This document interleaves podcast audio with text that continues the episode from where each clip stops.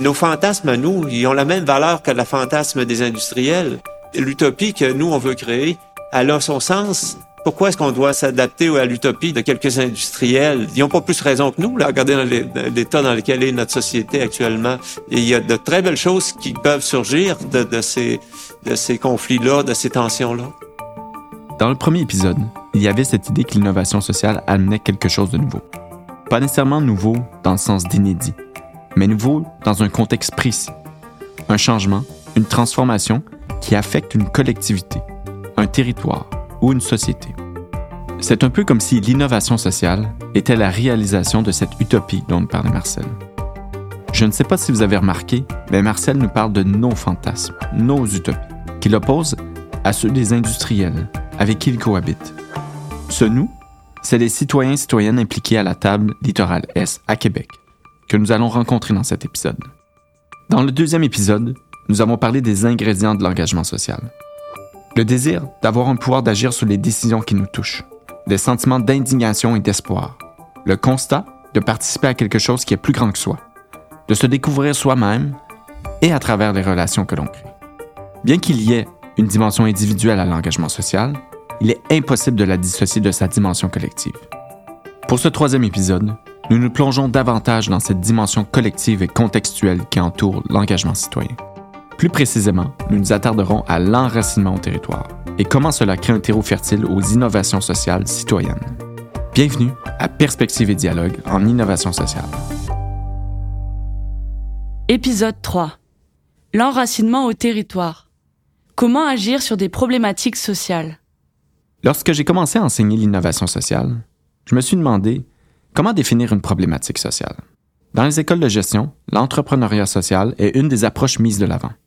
Souvent, on présente un une entrepreneur-entrepreneuse qui a une idée révolutionnaire, que ce soit une technologie produisant de l'eau potable ou un système de microcrédit, une idée qui est possible d'étendre à plusieurs marchés qui ont ce besoin.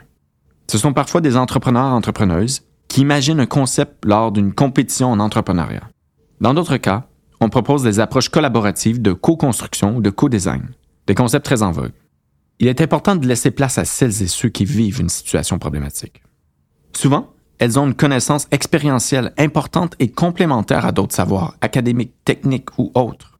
On peut toujours se demander si un produit créé ou une idée révolutionnaire imaginée dans le cadre d'un projet entrepreneurial est réellement adapté et pertinent pour la communauté. J'ai caricature ici, mais ça nous amène à la question de comment une problématique ou un enjeu social est identifié. On peut alors se demander quel est le processus d'identification de cette problématique sociale? Et comment élaborer une réponse adéquate? Qu'en est-il des initiatives citoyennes? Comment ces personnes, bénévoles pour la grande majorité, viennent-elles à mettre un problème précis de l'avant, à militer, à proposer des solutions, à mobiliser des camarades, à former des coalitions? Ce qu'on a appris au travers des ateliers que nous avons organisés, c'est que les liens qu'entretiennent ces personnes avec leur territoire jouent un rôle primordial. Près du port de Québec se trouvent les quartiers du Vieux Limoilou, du Vieux Moulin et des Mézerais. Pour celles et ceux qui ne viennent pas de la région de la capitale nationale, peut-être en avez-vous entendu parler récemment. Ces quartiers ont fait la une des journaux en raison de l'importante hausse d'un seuil de particules de nickel autorisé par le gouvernement du Québec.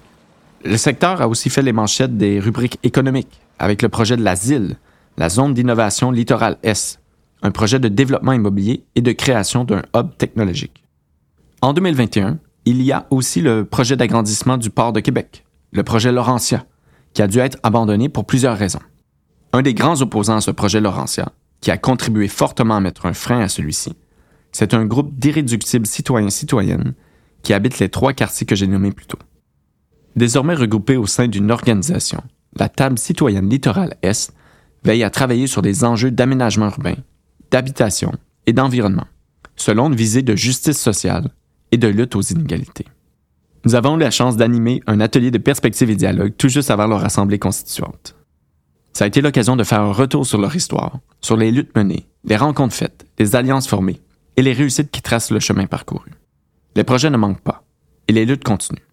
Mais s'il y a bien un élément qui est ressorti de ces conversations, c'est que la résistance et l'expérimentation de projets alternatifs et d'innovation s'ancrent bien dans un territoire précis. Une histoire collective et populaire dont ne témoignent pas toujours les livres d'histoire, mais marquent les mémoires collectives.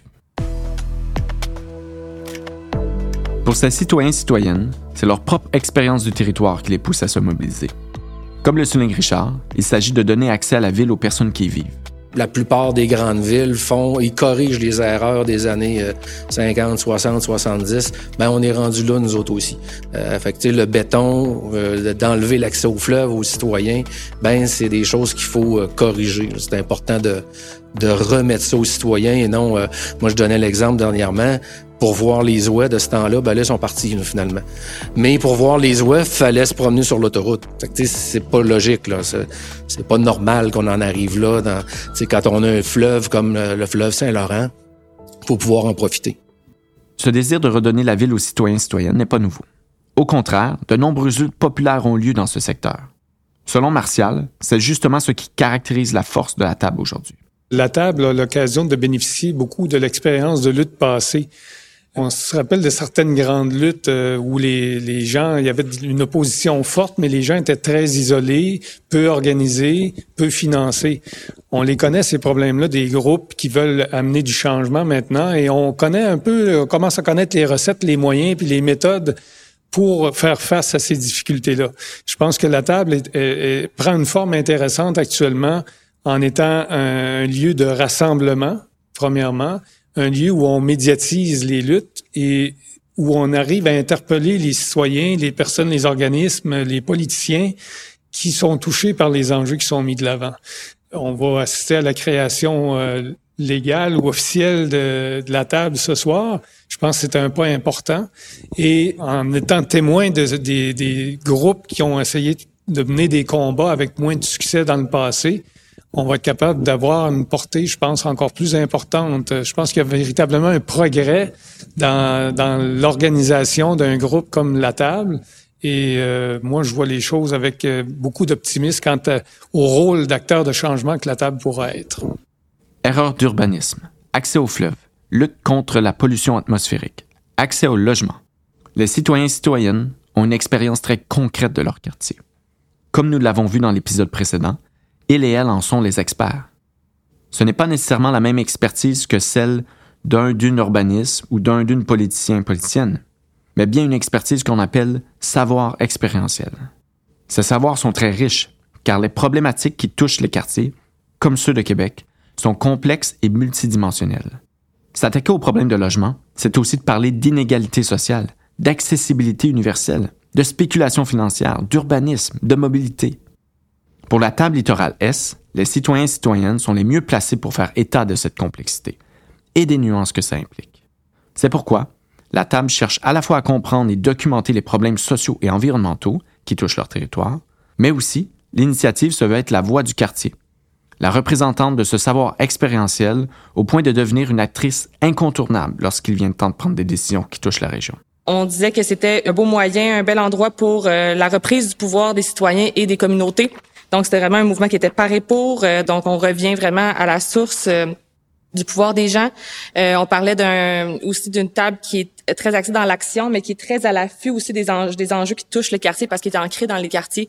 Donc, il représente bien ce que les gens vivent. On a parlé des différents enjeux que ça touchait. On parle d'environnement, de mobilité, d'aménagement. On, peut être au mieux une espèce de levain, mais on peut pas être un réalisateur. on n'a aucun mandat, on n'a aucun moyen. Euh, puis l'expertise, on la crée en la faisant. Donc, euh, c'est un peu ça. Mais c'est faire connaître les aspirations de la population.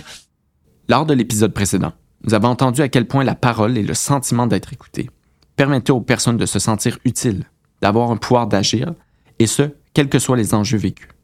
Au niveau collectif, il s'agit de sentir que nous avons un contrôle sur l'avenir de notre quartier et des décisions qui y sont prises. Il ne s'agit pas nécessairement de retirer ce pouvoir aux autres parties prenantes, comme la municipalité, mais bien d'établir une approche collaborative et de décision partagée. Aujourd'hui, on a, euh, on a des revendications euh, et on veut les, les voir reconnaître. On a six revendications, dont une des principales revendications, c'est une gouvernance partagée. Ce qui frustre le plus les citoyens et citoyennes, c'est justement quand cette approche collaborative n'est pas au rendez-vous. Et ce, même si elle est pourtant affirmée et mise de l'avant par des acteurs comme la municipalité. Il y a comme un, une espèce de mur. C'est, difficile de favoriser la participation citoyenne vraiment pleinement. C'est très difficile. Souvent, on nous impose des choses, puis c'est ça qui nous fait euh, dresser le poil. C'est que, voyons donc, on n'est même pas consulté. C'est même pas ça qu'on veut, puis on, on l'écrit partout. Ça fait deux ans. Tu sais, arrêtez de nous dire que que c'est ce qu'on veut. Ben oui, ça va être, c'est comme si on nous disait, ça va être bon pour toi, comme tu disais tantôt, tu sais. On sait donc bien ce qui est bon pour nous, mais oui, mais je veux dire, on a six revendications, on a, on a des vidéos, je veux dire, on, on a un site Internet rempli de propositions, puis vous les avez jamais pris. Fait qu'arrêtez de dire que vous savez ce qui est bon pour nous. Tu sais, écoutez-nous la place, puis faites quelque chose avec nous.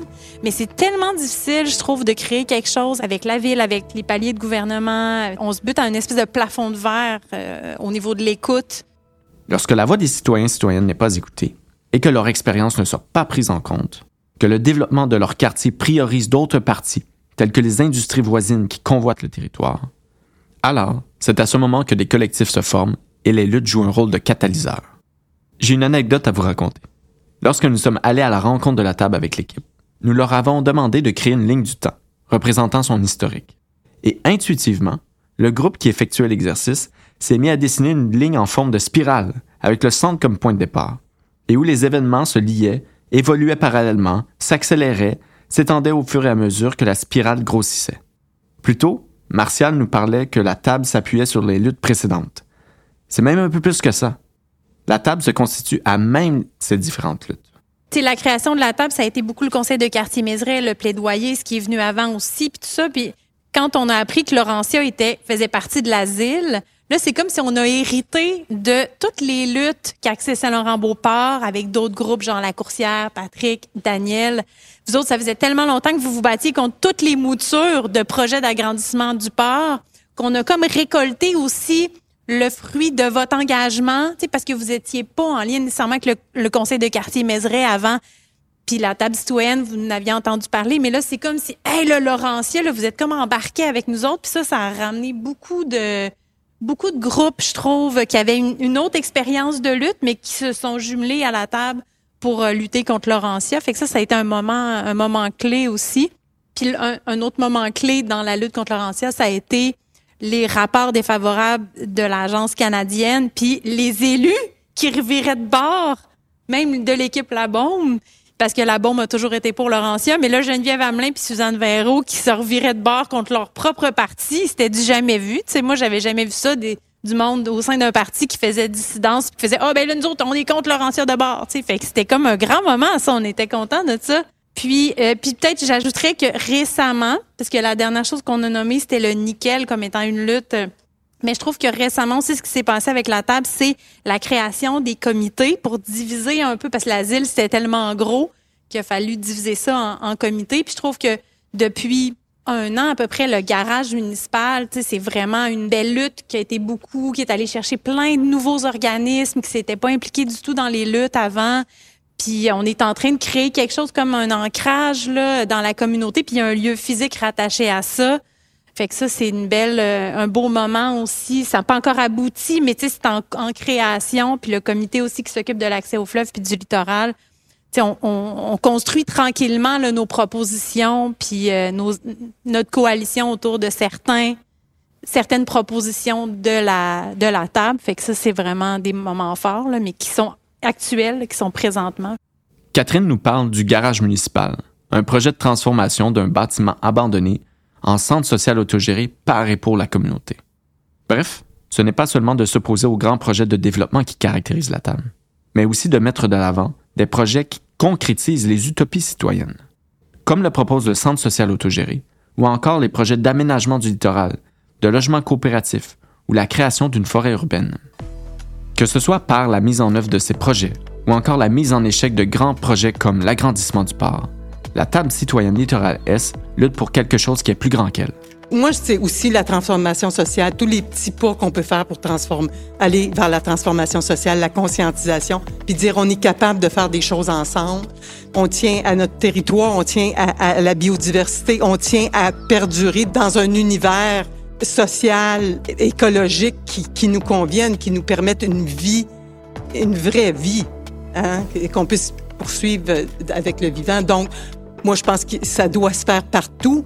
Puis euh, moi, ce que je souhaiterais, c'est que la, la table citoyenne puisse être un lieu où on puisse démarrer le dialogue social parce que actuellement, le troisième rapport de, du GIEC le dit.